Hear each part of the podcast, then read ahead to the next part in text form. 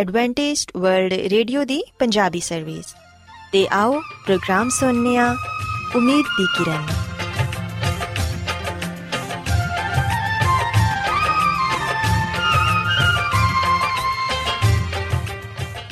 ਸਾਥਿਓ, ਮੈਂ ਤੁਹਾਡੀ ਮੇਜ਼ਬਾਨ ਫਰਾਸਲੀਮ ਪ੍ਰੋਗਰਾਮ ਉਮੀਦ ਦੀ ਕਿਰਨ ਦੇ ਨਾਲ ਤੁਹਾਡੀ ਖidmat 'ਚ ਹਾਜ਼ਰ ਹਾਂ ਸਾਡੀ ਪੂਰੀ ਟੀਮ ਵੱਲੋਂ ਪ੍ਰੋਗਰਾਮ ਸੁਣਨ ਵਾਲੇ ਸਾਰੇ ਸਾਥੀਆਂ ਨੂੰ ਸਾਡਾ ਮੁਹੱਬਤ ਤੇ ਖਲੂਸ ਭਰਾ ਸਲਾਮ ਕਬੂਲ ਹੋਏ। ਸਾਥਿਓ, ਉਮੀਦ ਕਰਨੀਆ ਕਿ ਤੁਸੀਂ ਸਾਰੇ ਖੁਦਾ ਤਾਲਾ ਦੇ ਫਜ਼ਲੋ ਕਰਮ ਨਾਲ ਖੈਰੀਅਤ ਨਾਲ ਹੋ। ਤੇ ਅੱਜ ਦੇ ਪ੍ਰੋਗਰਾਮ ਦੀ ਤਫਸੀਲ ਕੁਝ ਇਸ ਤਰ੍ਹਾਂ ਹੈ ਕਿ ਪ੍ਰੋਗਰਾਮ ਦਾ ਆਗਾਜ਼ ਇੱਕ ਖੂਬਸੂਰਤ ਗੀਤ ਨਾਲ ਕੀਤਾ ਜਾਏਗਾ। ਤੇ ਗੀਤ ਦੇ ਬਾਅਦ ਖੁਦਾ ਦੇ ਖਾਦਮ ਅਜ਼ਮਤ ਇਮਨੁਅਲ,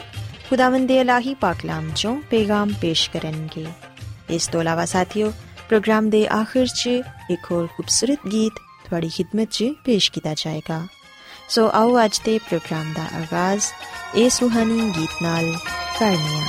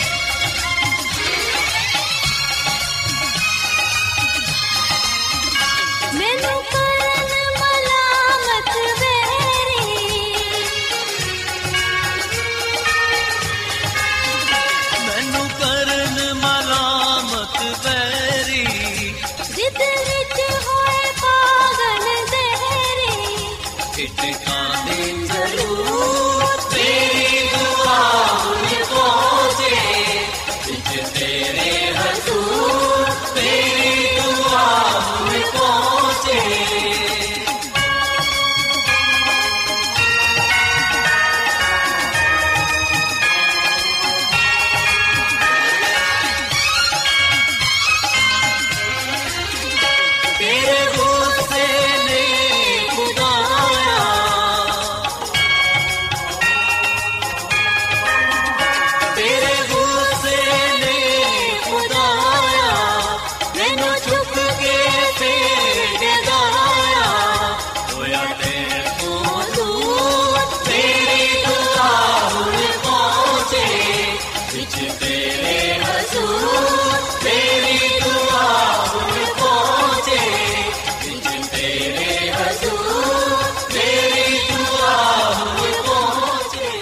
ਰੋਜ਼ਾਨਾ ਐਡਵੈਂਟਿਸਟ ਵਰਲਡ ਰੇਡੀਓ 24 ਘੰਟੇ ਦਾ ਪ੍ਰੋਗਰਾਮ, ਜਨੂਬੀ ਏਸ਼ੀਆ ਦੇ ਲਈ ਪੰਜਾਬੀ, ਉਰਦੂ, ਅੰਗਰੇਜ਼ੀ, ਸਿੰਧੀ ਤੇ ਦੂਜੀਆਂ ਬਹੁਤ ਸਾਰੀਆਂ ਜ਼ੁਬਾਨਾਂ ਵਿੱਚ ਨਸ਼ਰ ਕਰਦਾ ਹੈ ਸਿਹਤ, ਮਤਵਾਜ਼ਨ ਖੁਰਾਕ, ਤਾਲੀਮ, ਖਾਨਦਾਨੀ ਜ਼ਿੰਦਗੀ ਤੇ ਬਾਈਬਲ ਮੁਕੱਦਸ ਨੂੰ ਸਮਝਣ ਦੇ ਲਈ ਐਡਵੈਂਟਿਸਟ ਵਰਲਡ ਰੇਡੀਓ ਜ਼ਰੂਰ ਸੁਨੋ ਸਾਡੀ ਪੰਜਾਬੀ ਸਰਵਿਸ ਦਾ ਪਤਾ ਲਿਖ ਲਵੋ। ਇੰਚਾਰਜ ਪ੍ਰੋਗਰਾਮ ਉਮੀਦ ਦੀ ਕਿਰਨ post box number 32 Lahore Pakistan Adventist World Radio ਵੱਲੋਂ ਪ੍ਰੋਗਰਾਮ ਉਮੀਦ ਦੀ ਕਿਰਨ ਨਿਸ਼ਰ ਕੀਤਾ ਜਾ ਰਿਹਾ ਹੈ ਹੁਣ ਵੇਲਾ ਹੈ ਕਿ ਅਸੀਂ ਖੁਦਾ ਦੇ ਪਾਕ ਕਲਾਮ ਚੋਂ ਪੇਗਾਮ ਸੁਣੀਏ ਤੇ ਅੱਜ ਤੁਹਾਡੇ ਲਈ ਪੇਗਾਮ ਖੁਦਾ ਦੇ ਖਾਦਮ ਅਜ਼ਮਤ ਇਮਨੁਅਲ ਪੇਸ਼ ਕਰਨਗੇ ਤੇ ਆਓ ਆਪਣੇ ਦਿਲਾਂ ਨੂੰ ਤਿਆਰ ਕਰੀਏ ਤੇ ਖੁਦਾ ਦੇ ਕਲਾਮ ਨੂੰ ਸੁਣੀਏ ਯਿਸੂ ਮਸੀਹ ਦੇ ਅਜ਼ਲੀ ਤੇ ਅਬਦੀ ਨਾਮ ਵਿੱਚ ਸਾਰੇ ਸਾਥੀਆਂ ਨੂੰ ਸਲਾਮ। ਸਾਥਿਓ, ਮੈਂ ਮਸੀਹ ਯਿਸੂ ਵਿੱਚ ਤੁਹਾਡਾ ਖਾਦਮ ਅਜ਼ਮਤ ਇਮਾਨੁਅਲ ਕਲਾਮੇ ਮੁਕੱਦਸ ਦੇ ਨਾਲ ਤੁਹਾਡੀ ਖਿਦਮਤ ਵਿੱਚ ਹਾਜ਼ਰ ਹਾਂ ਤੇ ਮੈਂ ਖੁਦਾਮਦ ਖੁਦਾ ਦਾ ਸ਼ੁਕਰ ਅਦਾ ਕਰਨਾ ਵਾਂ ਕਿ ਅੱਜ ਮੈਂ ਤੁਹਾਨੂੰ ਇੱਕ ਵਾਰ ਫੇਰ ਖੁਦਾਮਦ ਦਾ ਕਲਾਮ ਸੁਣਾ ਸਕਣਾ ਸਾਥੀਓ, ਆਓ ਆਪਣੇ ਈਮਾਨ ਦੀ ਮਜ਼ਬੂਤੀ ਤੇ ਈਮਾਨ ਦੀ ਤਰੱਕੀ ਦੇ ਲਈ ਖੁਦਾਮਦ ਦੇ ਕਲਾਮ ਨੂੰ ਸੁਣਨੇ ਆ ਅੱਜ ਅਸੀਂ ਬਾਈਬਲ ਮੁਕੱਦਸ ਚੋਂ ਬਪਤਿਸਮੇ ਦੇ ਬਾਰੇ ਜਾਣਾਂਗੇ। ਤੇ ਇਸ ਗੱਲ ਨੂੰ ਸਿੱਖਾਂਗੇ ਕਿ ਬਪਤਿਸਮਾ ਕੀ ਹੈ ਤੇ ਬਪਤਿਸਮਾ ਕਿਉਂ ਲੈਣਾ ਚਾਹੀਦਾ ਹੈ ਕਿ ਯਿਸੂ ਮਸੀਹ ਨੇ ਬਪਤਿਸਮਾ ਲਿਆ ਤੇ ਅਗਰ ਉਹਨੇ ਬਪਤਿਸਮਾ ਲਿਆ ਸੀ ਤੇ ਫਿਰ ਕਿਸ ਮਕਸਦ ਲਈ ਲਿਆ ਸੀ? ਔਰ ਫਿਰ ਸਾਥੀਓ, ਅੱਜ ਅਸੀਂ ਇਸ ਗੱਲ ਨੂੰ ਵੀ ਸਿੱਖਾਂਗੇ ਕਿ ਬਪਤਿਸਮਾ ਲੈਣਾ ਕਿਉਂ ਸਾਡੇ ਲਈ ਜ਼ਰੂਰੀ ਹੈ ਸੋ ਆਓ ਇਹਨਾਂ ਸਾਰੇ ਗੱਲਾਂ ਨੂੰ ਜਾਣਨ ਦੇ ਲਈ ਸਾਰੇ ਸਵਾਲਾਂ ਦਾ ਜਵਾਬ ਪਾਉਣ ਦੇ ਲਈ ਅਸੀਂ ਬਾਈਬਲ ਮੁਕੱਦਸ ਚੋਂ ਆਪਣੇ ਲਈ ਰਹਿਨਮਾਈ ਹਾਸਲ ਕਰੀਏ। ਸਾਥੀਓ, ਅਗਰ ਅਸੀਂ ਬਾਈਬਲ ਮੁਕੱਦਸ ਦੇ ਨਵੇਂ ਏਧਨਾਮੇ ਵਿੱਚ ਯਹੋਨਾ ਰਸੂਲ ਦੀ ਮਾਰਫਤ ਲਿਖੀ ਗਈ ਅੰਜੀਲ, ਇਹਦੇ ਤਿੰਨ ਬਾਬ ਦੀ ਤੀਜੀ ਐਤ ਤੋਂ ਲੈ ਕੇ ਪੰਜਵੀਂ ਐਤ ਤੱਕ ਪੜ੍ਹੀਏ, ਤੇ ਇਥੇ ਅਸੀਂ ਆ ਗੱਲ ਪੜ੍ਹਨੇ ਆ ਕਿ ਯਿਸੂ ਮਸੀਹ ਨੇ ਜਵਾਬ ਵਿੱਚ ਉਹਨੂੰ ਆਖਿਆ ਕਿ ਮੈਂ ਤੈਨੂੰ ਸੱਚ ਕਹਿਣਾ ਵਾਂ ਕਿ ਜਦੋਂ ਤੱਕ ਕੋਈ ਨਵੇਂ ਸਿਰੇ ਤੋਂ ਪੈਦਾ ਨਾ ਹੋਏ, ਉਹ ਖੁਦਾ ਦੀ ਬਾਦਸ਼ਾਹੀ ਨੂੰ ਵੇਖ ਨਹੀਂ ਸਕਦਾ। ਨਿਕੋਦੀਮਸ ਨੇ ਯਿਸੂ ਮਸੀਹ ਨੂੰ ਕਿਹਾ, ਆਦਮੀ ਜਦੋਂ ਬੁੱਢਾ ਹੋ ਜਾਏ, ਤੇ ਫਿਰ ਕਿਵੇਂ ਉਹ ਵਾਪਸ ਪੈਦਾ ਹੋ ਸਕਦਾ ਹੈ? ਕਿ ਉਹ ਦੁਬਾਰਾ ਆਪਣੀ ਮਾਂ ਦੇ ਪੇਟ ਵਿੱਚ ਦਾਖਲ ਹੋ ਕੇ ਪੈਦਾ ਹੋ ਸਕਦਾ ਹੈ? ਯਿਸੂ ਮਸੀਹ ਨੇ ਉਹਨੂੰ ਜਵਾਬ ਦਿੱਤਾ ਕਿ ਮੈਂ ਤੈਨੂੰ ਸੱਚ ਕਹਿਣਾ ਵਾਂ ਕਿ ਜਦੋਂ ਤੱਕ ਕੋਈ ਆਦਮੀ ਪਾਣੀ ਤੇ ਰੂਹ ਤੋਂ ਪੈਦਾ ਨਾ ਹੋਏ ਉਹ ਖੁਦਾ ਦੀ ਬਾਦਸ਼ਾਹੀ ਵਿੱਚ ਦਾਖਲ ਨਹੀਂ ਹੋ ਸਕਦਾ ਸਾਥੀਓ ਅਸੀਂ ਬਾਈਬਲ ਮੁਕੱਦਸ ਦੇ ਇਸ ਹਵਾਲੇ ਵਿੱਚ ਯਿਸੂ ਮਸੀਹ ਦੇ ਕਲਾਮ ਨੂੰ ਪਾਣੇ ਆ ਤੇ ਨੇਕੋਦੀਮਸ ਦੇ ਸਵਾਲ ਨੂੰ ਵੀ ਅਸੀਂ ਪਾਣੇ ਆ ਅਸੀਂ ਵਿਖਨੇ ਕਿ ਯਿਸੂ ਮਸੀਹ ਨੇ ਨੇਕੋਦੀਮਸ ਨੂੰ ਬਪਤਿਸਮੇ ਦੀ تعلیم ਦਿੱਤੀ ਯਿਸੂ ਮਸੀਹ ਨੇ ਨੇਕੋਦੀਮਸ ਨੂੰ ਬੜੇ ਵਾਜ਼ਿਹ ਤੌਰ 'ਨਾਲ ਆ ਗੱਲ ਕਹੀ ਕਿ ਜਦੋਂ ਤੱਕ ਕੋਈ ਨਵੇਂ ਸਿਰੇ ਤੋਂ ਪੈਦਾ ਨਾ ਹੋਏ ਉਹ ਖੁਦਾ ਦੀ ਬਾਦਸ਼ਾਹੀ ਨੂੰ ਵੇਖ ਨਹੀਂ ਸਕਦਾ। ਜਦੋਂ ਨਿਕੋਦੀਮਸ ਇਸ ਗੱਲ ਨੂੰ ਸਮਝ ਨਾ ਪਾਇਆ, ਉਸ ਵੇਲੇ ਯਿਸੂ ਮਸੀਹ ਨੇ ਕਬਰਾਂ ਫੇਰ ਉਹਨੂੰ ਆ ਗੱਲ ਕਹੀ ਕਿ ਮੈਂ ਤੈਨੂੰ ਸੱਚ ਕਹਿਣਾ ਵਾਂ ਕਿ ਜਦੋਂ ਤੱਕ ਕੋਈ ਆਦਮੀ ਪਾਣੀ ਤੇ ਰੂਹ ਤੋਂ ਪੈਦਾ ਨਾ ਹੋਏ, ਉਹ ਖੁਦਾ ਦੀ ਬਾਦਸ਼ਾਹੀ ਵਿੱਚ ਦਾਖਲ ਨਹੀਂ ਹੋ ਸਕਦਾ। ਸੋ ਸਾਥੀਓ, ਬਾਈਬਲ ਮੁਕੱਦਸ ਦੇ ਇਸ ਹਵਾਲੇ ਤੋਂ ਆ ਸਾਫ਼ ਜ਼ਾਹਿਰ ਹੋ ਜਾਂਦਾ ਹੈ ਕਿ ਆਸਮਾਨ ਦੀ ਬਾਦਸ਼ਾਹਤ ਵਿੱਚ ਜਾਣ ਦੇ ਲਈ ਇੱਕ ਸ਼ਰਤ ਪਾਈ ਜਾਂਦੀ ਹੈ। ਤੇ ਉਹ ਸ਼ਰਤ ਨਵੇਂ ਸਿਰੇ ਤੋਂ ਪੈਦਾ ਹੋਣਾ ਯਾਨੀ ਕਿ ਬਪਤਿਸਮਾ ਹੈ ਤੇ ਸਾਥੀਓ ਆ ਗੱਲ ਮੈਂ ਨਹੀਂ ਕਹਿੰਦੇ ਬਲਕਿ ਯਿਸੂ ਮਸੀਹ ਨੇ ਕਹੀ ਹੈ ਯਿਸੂ ਮਸੀਹ ਨੇ ਨਿਕੋਦੀਮਸ ਨੂੰ ਜਿਹੜਾ ਕਿ ਯਹੂਦੀਆਂ ਦਾ ਇੱਕ ਸਰਦਾਰ ਸੀ ਫਰੀਸੀ ਸੀ ਉਹ ਰਾਤ ਦੇ ਵੇਲੇ ਯਿਸੂ ਮਸੀਹ ਦੇ ਕੋਲ ਆਇਆ ਉਹਨੇ ਯਿਸੂ ਮਸੀਹ ਦੇ ਨਾਲ ਮੁਲਾਕਾਤ ਕੀਤੀ ਤੇ ਯਿਸੂ ਮਸੀਹ ਨੇ ਉਹਨੂੰ ਨਵੇਂ ਸਿਰੇ ਤੋਂ ਪੈਦਾ ਹੋਣ ਦੀ ਯਾਨੀ ਕਿ ਬਪਤਿਸਮੇ ਦੀ تعلیم ਦਿੱਤੀ ਉਹਦੇ ਨਾਲ ਕਲਾਮ ਕੀਤਾ ਕਿ ਜਦੋਂ ਤੱਕ ਕੋਈ ਸ਼ਖਸ ਪਾਣੀ ਤੇ ਰੂਹ ਤੋਂ ਪੈਦਾ ਨਾ ਹੋਏ, ਉਹ ਖੁਦਾ ਦੀ ਬਾਦਸ਼ਾਹੀ ਵਿੱਚ ਦਾਖਲ ਨਹੀਂ ਹੋ ਸਕਦਾ। ਸੋ ਇਸ ਲਈ ਸਾਥੀਓ ਆ ਕਲਾਮ ਮੇਰੇ ਲਈ ਤੇ ਤੁਹਾਡੇ ਲਈ ਵੀ ਹੈ ਯਿਸੂ ਮਸੀਹ ਅੱਜ ਮੈਨੂੰ ਤੇ ਤੁਹਾਨੂੰ ਵੀ ਆ ਗੱਲ ਕਹਿੰਦੇ ਨੇ ਕਿ ਅਗਰ ਤੁਸੀਂ ਖੁਦਾ ਦੀ ਬਾਦਸ਼ਾਹੀ ਵਿੱਚ ਦਾਖਲ ਹੋਣਾ ਚਾਹੁੰਦੇ ਹੋ, ਤੇ ਫਿਰ ਤੁਸੀਂ ਪਾਣੀ ਤੇ ਰੂਹ ਤੋਂ ਪੈਦਾ ਹੋਵੋ। ਕਿਉਂਕਿ ਜਿਹੜਾ ਕੋਈ ਪਾਣੀ ਤੇ ਰੂਹ ਤੋਂ ਪੈਦਾ ਹੋਏਗਾ, ਉਹ ਖੁਦਾ ਦੀ ਬਾਦਸ਼ਾਹੀ ਵਿੱਚ ਦਾਖਲ ਹੋ ਸਕੇਗਾ। ਪਰ ਜਿਹੜਾ ਕੋਈ ਆਦਮੀ ਪਾਣੀ ਤੇ ਰੂਹ ਤੋਂ ਪੈਦਾ ਨਾ ਹੋਏਗਾ, ਉਹ ਖੁਦਾ ਦੀ ਬਾਦਸ਼ਾਹੀ ਵਿੱਚ ਦਾਖਲ ਨਹੀਂ ਹੋ ਸਕੇਗਾ। ਸੋ ਸਾਥੀਓ, ਇਸ ਹਵਾਲੇ ਤੋਂ ਸਾਫ਼ ਜ਼ਾਹਿਰ ਹੁੰਦਾ ਹੈ ਕਿ ਬਪਤਿਸਮਾ ਲੈਣਾ, ਯਾਨੀ ਕਿ ਨਵੇਂ ਸਿਰੇ ਤੋਂ ਪੈਦਾ ਹੋਣਾ, ਕਿੰਨਾ ਹੀ ਜ਼ਰੂਰੀ ਹੈ। ਸੋ ਅਗਰ ਤੁਹਾਡੇ ਜ਼ਿਹਨਾਂ ਵਿੱਚ ਆ ਸਵਾਲ ਹੈ ਕਿ ਬਪਤਿਸਮਾ ਲੈਣਾ ਕਿਉਂ ਜ਼ਰੂਰੀ ਹੈ, ਤੇ ਫਿਰ ਯਾਦ ਰੱਖੋ ਕਿ ਇਹਦਾ ਜਵਾਬ ਬਾਈਬਲ ਮੁਕੱਦਸ ਦੇ ਮੁਤਾਬਿਕ ਹੈ ਯਿਸੂ ਮਸੀਹ ਫਰਮਾਉਂਦੇ ਨੇ ਕਿ ਜਦੋਂ ਤੱਕ ਕੋਈ ਆਦਮੀ ਪਾਣੀ ਤੇ ਰੂਹ ਤੋਂ ਪੈਦਾ ਨਾ ਹੋਏਗਾ, ਉਹ ਖੁਦਾ ਦੀ ਬਾਦਸ਼ਾਹੀ ਵਿੱਚ ਦਾਖਲ ਨਹੀਂ ਹੋ ਸਕਦਾ। ਸਾਥੀਓ, ਬਪਤਿਸਮਾ ਕੀ ਹੈ ਅਸੀਂ ਵਿਖਨੇ ਕਿ ਯਿਸੂ ਮਸੀਹ ਨੇ ਜਦੋਂ ਆ ਗੱਲ ਕਹੀ ਕਿ ਪਾਣੀ ਤੇ ਰੂਹ ਤੋਂ ਪੈਦਾ ਹੋਣਾ ਜ਼ਰੂਰੀ ਹੈ ਯਾਦ ਰੱਖੋ ਕਿ ਉਸ ਵੇਲੇ ਯਿਸੂ ਮਸੀਹ ਨੇ ਨਿਕੋਦੀਮਸ ਨੂੰ ਆ ਗੱਲ ਕਹੀ ਕਿ ਉਹ ਪਾਣੀ ਤੋਂ ਵੀ ਪੈਦਾ ਹੋਏ ਤੇ ਰੂਹ ਤੋਂ ਵੀ ਪੈਦਾ ਹੋਏ। ਤੇ ਪਾਣੀ ਤੋਂ ਪੈਦਾ ਹੋਣ ਤੋਂ ਮੁਰਾਦ ਹੈ ਪਾਣੀ ਦਾ ਬਪਤਿਸਮਾ। ਸਾਥੀਓ, ਯਾਦ ਰੱਖੋ ਕਿ ਬਪਤਿਸਮੇ ਦਾ ਜਿਹੜਾ ਮਤਲਬ ਹੈ ਉਹ ਹੈ ਡਬੋਣਾ ਗੋਤਾ ਲੈਣਾ ਪਾਣੀ ਵਿੱਚ ਡੁੱਬਣਾ ਦਫਨ ਹੋਣਾ ਸਿਰ ਤੋਂ ਲੈ ਕੇ ਪੈਰ ਤੱਕ ਪਾਣੀ ਵਿੱਚ ਭਿੱਜ ਜਾਣਾ ਯਾਨੀ ਕਿ ਡੁੱਬ ਜਾਣਾ ਤੇ ਅਸੀਂ ਵਿਖਣਾ ਕਿ ਨਾ ਸਿਰਫ ਯਿਸੂ ਮਸੀਹ ਨੇ ਲੋਕਾਂ ਨੂੰ ਬਪਤਿਸਮਾ ਲੈਣ ਦਾ ਹੁਕਮ ਦਿੱਤਾ ਨਾ ਸਿਰਫ ਯਿਸੂ ਮਸੀਹ ਨੇ ਲੋਕਾਂ ਨੂੰ ਪਾਣੀ ਤੋਂ ਪੈਦਾ ਹੋਣ ਦੀ تعلیم ਦਿੱਤੀ ਯਾਨੀ ਕਿ ਬਪਤਿਸਮੇ ਦੀ تعلیم ਦਿੱਤੀ ਬਲਕਿ ਅਸੀਂ ਵਿਖਣਾ ਕਿ ਯਿਸੂ ਮਸੀਹ ਨੇ ਖੁਦ ਵੀ ਬਪਤਿਸਮਾ ਲਿਆ ਯਿਸੂ ਮਸੀਹ ਨੇ ਦਰਿਆਈ ਯਰਦਨ ਤੇ ਯਹੋਨਾ ਬਪਤਿਸਮਾ ਦੇਣ ਵਾਲੇ ਤੋਂ ਬਪਤਿਸਮਾ ਲਿਆ। ਸਾਥੀਓ, ਅਗਰ ਅਸੀਂ ਬਾਈਬਲ ਮੁਕੱਦਸ ਦੇ ਨਵੇਂ ਏਧਨਾਮੇ ਵਿੱਚ ਮੱਤੀ ਰਸੂਲ ਦੀ ਮਾਰਫਤ ਲਿਖੀ ਗਈ ਅੰਜੀਲ, ਇਹਦੇ ਤਿੰਨ ਬਾਬ ਦੀ 13ਵੀਂ ਐਤ ਤੋਂ ਲੈ ਕੇ 17ਵੀਂ ਤੱਕ ਪੜ੍ਹੀਏ, ਤੇ ਇੱਥੇ ਆ ਗੱਲ ਲਿਖੀ ਹੋਈ ਹੈ ਕਿ ਉਸ ਵੇਲੇ ਯਿਸੂ ਮਸੀਹ ਗਲੀਲ ਤੋਂ ਯਰਦਨ ਦੇ ਕਿਨਾਰੇ ਯਹੋਨਾ ਦੇ ਕੋਲ ਬਪਤਿਸਮਾ ਲੈਣ ਦੇ ਲਈ ਆਇਆ, ਮਗਰ ਯਹੋਨਾ ਆ ਕਹਿ ਕੇ ਉਹਨੂੰ ਮਨਾ ਕਰਨ ਲੱਗਾ ਕਿ ਮੈਂ ਆਪ ਤੇਰੇ ਕੋਲੋਂ ਬਪਤਿਸਮਾ ਲੈਣ ਦਾ ਮੁਤਾਜ ਹਾਂ। ਤੇ ਤੂੰ ਮੇਰੇ ਕੋਲ ਆਇਆ ਏ। ਯਿਸੂ ਮਸੀਹ ਨੇ ਜਵਾਬ ਵਿੱਚ ਉਹਨੂੰ ਆਖਿਆ ਕਿ ਹੁਣ ਤੂੰ ਹੋਣ ਦੇ, ਕਿਉਂਕਿ ਇਸੇ ਤਰ੍ਹਾਂ ਹੀ ਅਸਾਂ ਸਾਰੀ ਰਾਸਤਾਬਾਜ਼ੀ ਨੂੰ ਪੂਰਾ ਕਰਨਾ ਹੈ ਸੋ ਆ ਗੱਲ ਸੁਣ ਕੇ ਉਹਨੇ ਯਿਸੂ ਮਸੀਹ ਨੂੰ ਬਪਤਿਸਮਾ ਦਿੱਤਾ। ਤੇ ਯਿਸੂ ਮਸੀਹ ਬਪਤਿਸਮਾ ਲੈ ਕੇ ਫੌਰਨ ਪਾਣੀ ਚੋਂ ਬਾਹਰ ਆਏ ਤੇ ਵੇਖੋ ਉਸ ਵੇਲੇ ਆਸਮਾਨ ਖੁੱਲ ਗਿਆ ਤੇ ਉਹਨੇ ਖੁਦਾ ਦੇ ਰੂਹ ਨੂੰ ਕਬੂਤਰ ਦੇ ਵਾਂਗੂ ਉਤਰਦੇ ਤੇ ਆਪਣੇ ਉੱਤੇ ਆਂਦੇ ਵੇਖਿਆ। ਤੇ ਵੇਖੋ ਆਸਮਾਨ ਤੋਂ ਆ ਆਵਾਜ਼ ਆਈ ਕਿ ਆ ਮੇਰਾ ਪਿਆਰਾ ਬੇਟਾ ਹੈ ਜਿਹਦੇ ਤੋਂ ਮੈਂ ਖੁਸ਼ ਹਾਂ ਸੋ ਸਾਥੀਓ, ਬਾਈਬਲ ਮੁਕੱਦਸ ਵਿੱਚ ਅਸੀਂ ਬੜੇ ਵਾਜ਼ਿਹ ਤੌਰ ਨਾਲ ਇਸ ਗੱਲ ਨੂੰ ਪੜ੍ਹਨੇ ਆ। ਇਸ ਗੱਲ ਨੂੰ ਬੜੇ ਨੁਮਾਇਆ ਤੌਰ ਨਾਲ ਬਿਆਨ ਕੀਤਾ ਗਿਆ ਹੈ ਕਿ ਯਿਸੂ ਮਸੀਹ ਨੇ ਦਰਿਆ ਯਰਦਨ ਤੇ ਯੋਹੰਨਾ ਬਪਤਿਸਮਾ ਦੇਣ ਵਾਲੇ ਕੋਲੋਂ ਬਪਤਿਸਮਾ ਲਿਆ ਤੇ ਯਿਸੂ ਮਸੀਹ ਨੇ ਗੋਤੇ ਵਾਲਾ ਬਪਤਿਸਮਾ ਲਿਆ,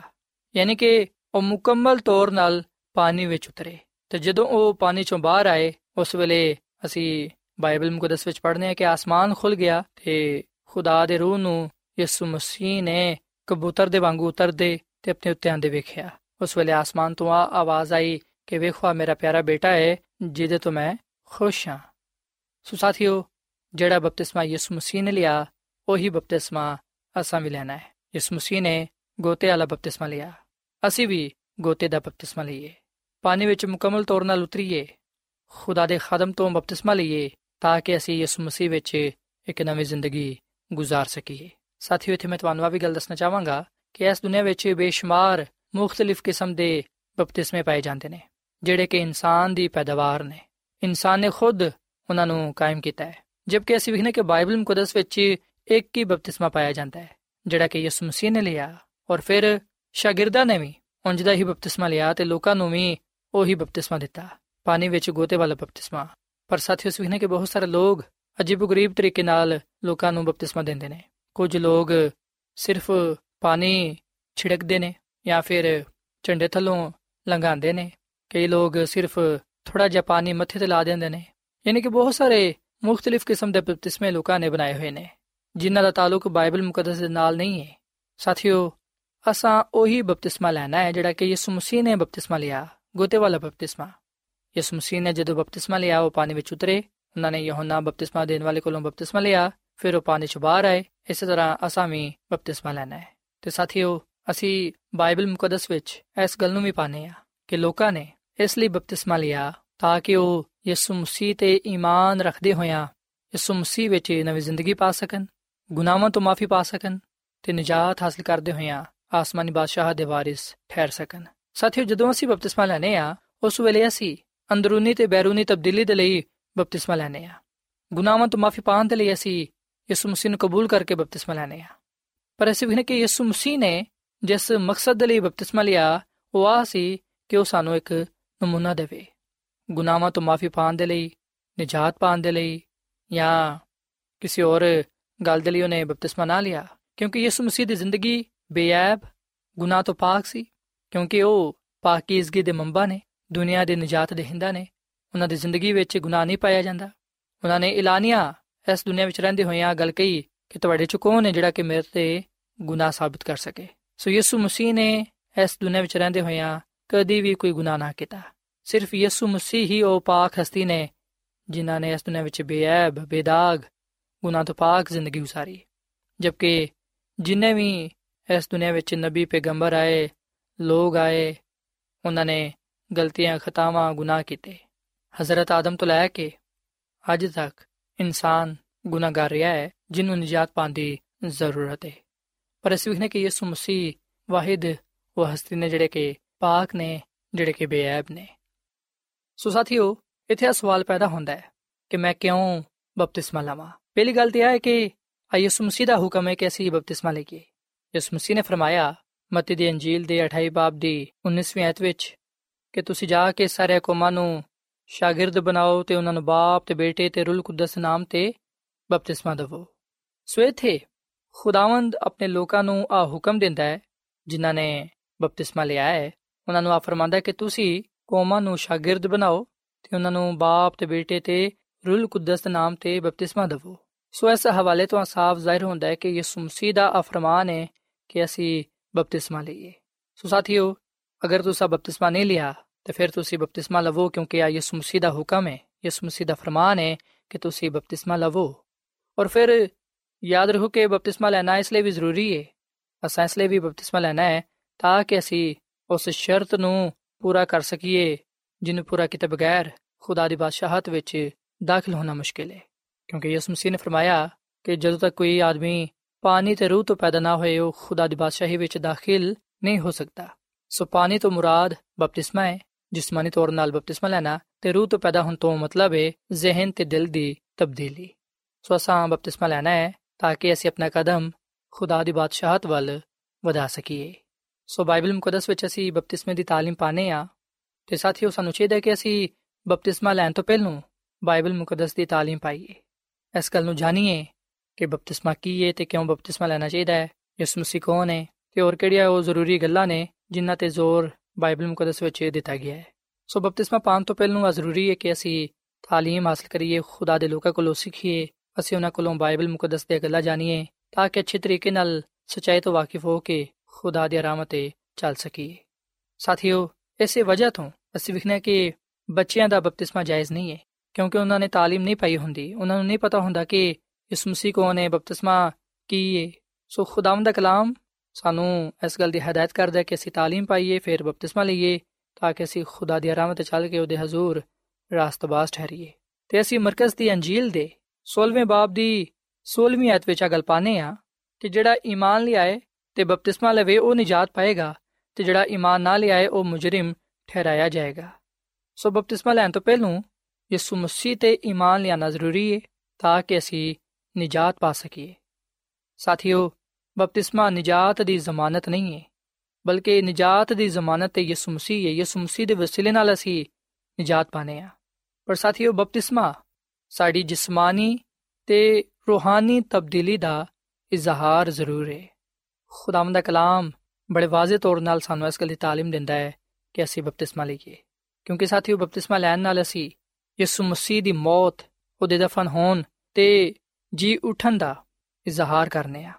ਜਦੋਂ ਅਸੀਂ ਬਪਤਿਸਮਾ ਲੈਨੇ ਆ ਉਸ ਵੇਲੇ ਅਸੀਂ ਆਪਣੇ ਈਮਾਨ ਦਾ ਇਕਰਾਰ ਕਰਨੇ ਆ ਇਜ਼ਹਾਰ ਕਰਨੇ ਆ ਕਿ ਯਿਸੂ ਮਸੀਹ ਮੇਰੇ ਲਈ ਮਰਿਆ, ਮੇਰੇ ਲਈ ਦਫਨ ਹੋਇਆ ਤੇ ਮੇਰੇ ਲਈ ਹੀ ਜੀ ਉਠਿਆ। ਸਾਥੀਓ, ਜਿਸਮਾਨੀ ਬਪਤਿਸਮਾ ਲੈਣਾ ਸਾਡੀ ਤਬਦੀਲੀ ਨੂੰ ਜ਼ਾਹਿਰ ਕਰਦਾ ਹੈ। ਅਸੀਂ ਇਸ ਗੱਲ ਦਾ ਐਲਾਨ ਕਰਨੇ ਆ ਕਿ ਹੁਣ ਅਸੀਂ ਆਪਣੀ ਬਕੀਆ ਜ਼ਿੰਦਗੀ ਯਿਸੂ ਮਸੀਹ ਦੇ ਨਾਲ ਗੁਜ਼ਾਰਾਂਗੇ।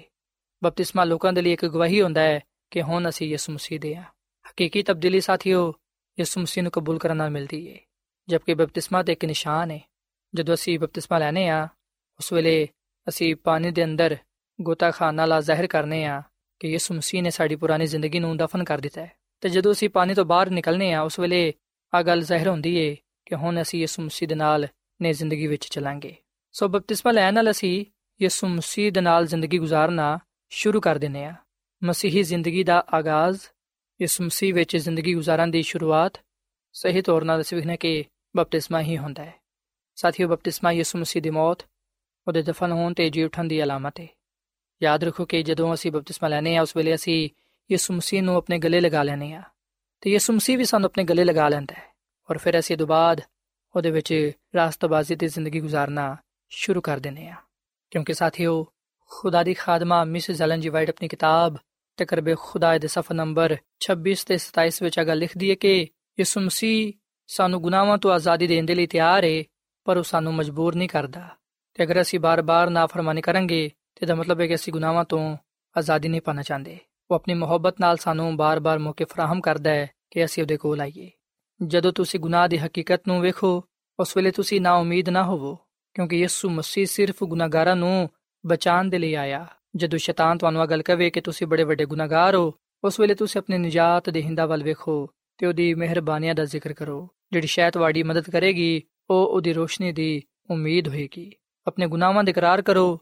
ਤੇ ਕਹੋ, ਯਿਸੂ ਮਸੀਹ ਦੁਨੀਆ ਵਿੱਚ ਗੁਨਾਹਗਾਰਾਂ ਨੂੰ ਨਜਾਤ ਦੇਣ ਦੇ ਲਈ ਆਇਆ। ਸੋ ਸਾਥੀਓ, ਇਸ ਕਲਾਮ ਦੇ ਨਾਲ ਮੈਂ ਤੁਹਾਡੇ ਅੱਗੇ ਅਪੀਲ ਕਰਨਾ। ਤੁਹਾਨੂੰ ਮੈਂ ਇਸ ਗੱਲ ਦੀ ਦਾਵਤ ਦੇਣਾ ਵਾਂ ਕਿ ਤੁਸੀਂ ਵੀ ਬਪਤਿਸਮਾ ਲਵੋ, ਕਿਉਂਕਿ ਇਹਦਾ ਹੁਕਮ ਸਾਨੂੰ ਯਿਸੂ ਮਸੀਹ ਵੱਲੋਂ ਮਿਲਿਆ ਹੈ। ਬਾਈਬਲ ਮੁਕੱਦਸ ਸਾਨੂੰ ਇਸ ਗੱਲ ਦੀ تعلیم ਦਿੰਦੀ ਹੈ ਇਸ ਗੱਲ ਦੀ ਹਦਾਇਤ ਕਰਦੀ ਹੈ ਕਿ ਅਸੀਂ ਬਪਤਿਸਮਾ ਲਈਏ ਔਰ ਫਿਰ ਯਿਸੂ ਮਸੀਹ ਨੇ ਮਜ਼ੀਦ ਆ ਗੱਲ ਫਰਮਾਈ ਕਿ ਜਦ ਤੱਕ ਕੋਈ ਪਾਣੀ ਤੇ ਰੂਹ ਤੋਂ ਪੈਦਾ ਨਾ ਹੋਏ ਉਹ ਖੁਦਾ ਦੀ ਬਾਦਸ਼ਾਹੀ ਵਿੱਚ ਦਾਖਲ ਨਹੀਂ ਹੋ ਸਕਦਾ ਸੋ ਸਾਥੀਓ ਕੀ ਤੁਸੀਂ ਬਪਤਿਸਮਾ ਲੈਣਾ ਚਾਹੁੰਦੇ ਹੋ ਇਹਦਾ ਜਵਾਬ ਤੁਸੀਂ ਖੁਦ ਦੇਣਾ ਹੈ ਆ ਚਨਾਓ ਆ ਫੈਸਲਾ ਤੁਸੀਂ ਖੁਦ ਕਰਨਾ ਹੈ ਬਾਈਬਲ ਮੁਕੱਦਸ ਆ ਗੱਲ ਬਿਆਨ ਕਰਦੀ ਹੈ ਕਿ ਵੇਖੋ ਅੱਜ ਕਬੂਲੀਅਤ ਦਾ ਵੇਲਾ ਹੈ ਅੱਜ ਨਜਾਤ ਦਾ ਦਿਨ ਹੈ ਸੋ ਅਸੀਂ ਯਿਸੂ ਮਸੀਹ ਤੇ ਇਮਾਨ ਲਿਆ ਕੇ ਆਪਣੇ ਗੁਨਾਹਾਂ ਤੋਂ ਮਾਫੀ ਪਾਈਏ ਨਜਾਤ ਹਾਸਲ ਕਰੀਏ ਬਪਤਿਸਮਾ ਲਈਏ ਤਾਂ ਕਿ ਅਸੀਂ ਜਿਸਮਾਨੀ ਤੇ ਰੂਹਾਨੀ ਤੌਰ 'ਤੇ ਤਬਦੀਲੀ ਪਾਉਂਦੇ ਹੋਇਆਂ ਆਪਣੀਆਂ ਜ਼ਿੰਦਗੀਆਂ ਤੋਂ ਖੁਦਾ ਦਾ ਜਲਾਲ ਜ਼ਾਹਿਰ ਕਰ ਸਕੀਏ ਸੋ ਸਾਥੀਓ ਇਸ ਵੇਲੇ ਮੈਂ ਤੁਹਾਡੇ ਨਾਲ ਮਿਲ ਕੇ ਦੁਆ ਕਰਨਾ ਚਾਹਨਾ ਆਓ ਅਸੀਂ ਆਪਣੇ ਆਪ ਨੂੰ ਖੁਦਾ ਦੇ ਅੱਗੇ ਪੇਸ਼ ਕਰੀਏ ਖੁਦਾ ਨੂੰ ਕਹੀਏ ਕਿ ਉਹ ਸਾਨੂੰ ਕਬੂਲ ਫਰਮਾਏ ਤਾਂ ਕਿ ਜਦੋਂ ਅਸੀਂ ਬਪਤਿਸਮਾ ਲੈਨੇ ਆ ਅਸੀਂ ਉਹਦੀ ਰਾਸਤਬਾਜ਼ੀ ਵਿੱਚ ਜ਼ਿੰਦਗੀ گزار ਕੇ ਉਹਦੇ ਨਾਮ ਨੂੰ ਇੱਜ਼ਤ ਜਲਾਲ ਦੇ ਸਕੀਏ ਸੋ ਆਓ ਸਾਥੀਓ ਅਸੀਂ ਦੁਆ ਕਰੀਏ ਐ ਜ਼ਮੀਨ ਤੇ ਆਸਮਾਨ ਦੇ ਖਾਲਕ ਤੇ ਮਾਲਿਕ ਜ਼ਿੰਦਾ ਖੁਦਾਵੰਦ ਅਸੀਂ ਤੇਰੇ ਹਜ਼ੂਰਾਨੇ ਆ ਤੇਰੇ ਨਾਮ ਨੂੰ ਇੱਜ਼ਤ ਤੇ ਜਲਾਲ ਦੇਨੇ ਆ ਕਿਉਂਕਿ ਤੂੰ ਹੀ ਤਾਰੀਫ ਤੇ ਤਮਜੀਦ ਦੇ ਲਾਇਕ ਹੈ ਐ ਖੁਦਾਵੰਦ ਅਸੀਂ ਇਸ ਗੱਲ ਦਾ ਇਤਰਾਫ ਕਰਨੇ ਆ ਕਿ ਅਸੀਂ ਗੁਨਾਹਗਾਰ ਆ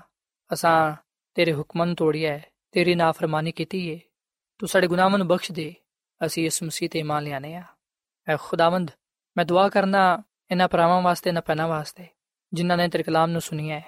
ਜਿਨ੍ਹਾਂ ਲੋਕਾਂ ਨੇ ਬਪਤਿਸਮਾ ਲੈ ਲਿਆ ਹੈ, ਤੂੰ ਉਹਨਾਂ ਨੂੰ ਬੜੀ ਬਰਕਤ ਦੇ ਤੇ ਇਹਨਾਂ ਨੂੰ ਤੂੰ ਆਪਣੇ ਨਾਲ ਹਮੇਸ਼ਾ ਵਫਾਦਾਰ ਰਹਿਣ ਦੀ ਤੌਫੀਕ ਤਾ ਫਰਮਾ। ਤੇ ਜਿਨ੍ਹਾਂ ਲੋਕਾਂ ਨੇ ਬਪਤਿਸਮਾ ਨਹੀਂ ਲਿਆ, ਐ ਖੁਦਾਵੰਦ, ਉਹਨਾਂ ਨੂੰ ਤੂੰ ਬਪਤਿਸਮਾ ਲੈਣ ਦੀ ਤੌਫੀਕ ਤਾ ਫਰਮਾ। ਤੂੰ ਇਹਨਾਂ ਭਰਾਵਾਂ ਨੂੰ, ਇਹਨਾਂ ਪੈਨਾਂ ਨੂੰ ਬੜੀ ਬਰਕਤ ਦੇ, ਤਾਂ ਕਿ ਆ ਆਪਣੀ ਜ਼ਿੰਦਗੀ ਦਾ ਫੈਸਲਾ ਸਹੀ ਕਰ ਸਕਣ, ਆਪਣੀ ਜ਼ਿੰਦਗੀ ਨੂੰ ਤੇਰੇ ਵਿੱਚ ਗੁਜ਼ਾਰ ਸਕਣ, ਤਾਂ ਕਿ ਬਰਕਤ ਪਾਣ। ਐ ਖੁਦਾਵੰਦ ਅੱਜ ਦੇ ਕਲਾਮ ਦੇ ਵਸਿਲੇ ਨਾਲ ਸਾਨੂੰ ਸਾਰਿਆਂ ਨੂੰ ਤੂੰ ਬੜੀ ਬਰਕਤ ਦੇ ਸਾਨੂੰ ਇਸ ਕਲਾਮ ਤੇ ਅਮਲ ਕਰਨ ਦੀ ਤੌਫੀਕ ਤਾ ਫਰਮਾ ਕਿਉਂਕਿ ਇਹ ਸਭ ਕੁਝ ਮੰਗਲਾ ਨੇ ਆ ਯਿਸੂ ਮਸੀਹ ਦੇ ਨਾਮ ਵਿੱਚ ਆਮੀਨ ਯਹੋਵਾ ਮੁਬਾਰਕ ਮੁਬਾਰਕ ਖੁਦਾ ਯਹੋਵਾ ਮੁਬਾਰਕ ਮੁਬਾਰਕ ਖੁਦਾ ਕਿ ਜਿਸ ਨੇ ਸੁਣੀ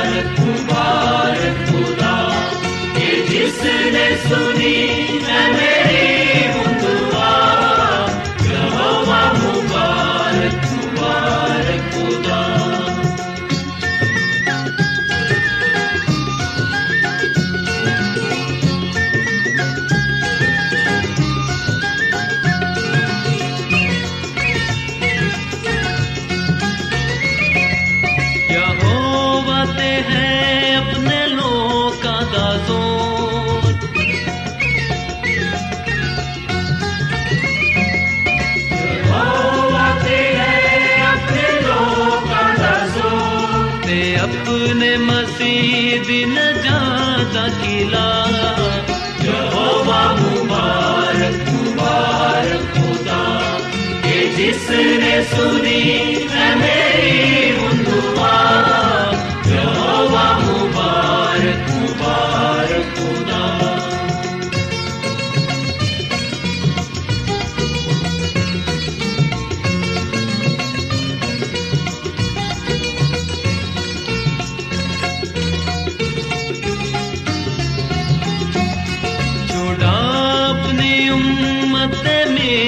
ਮੇਰਾ ਸਦਾ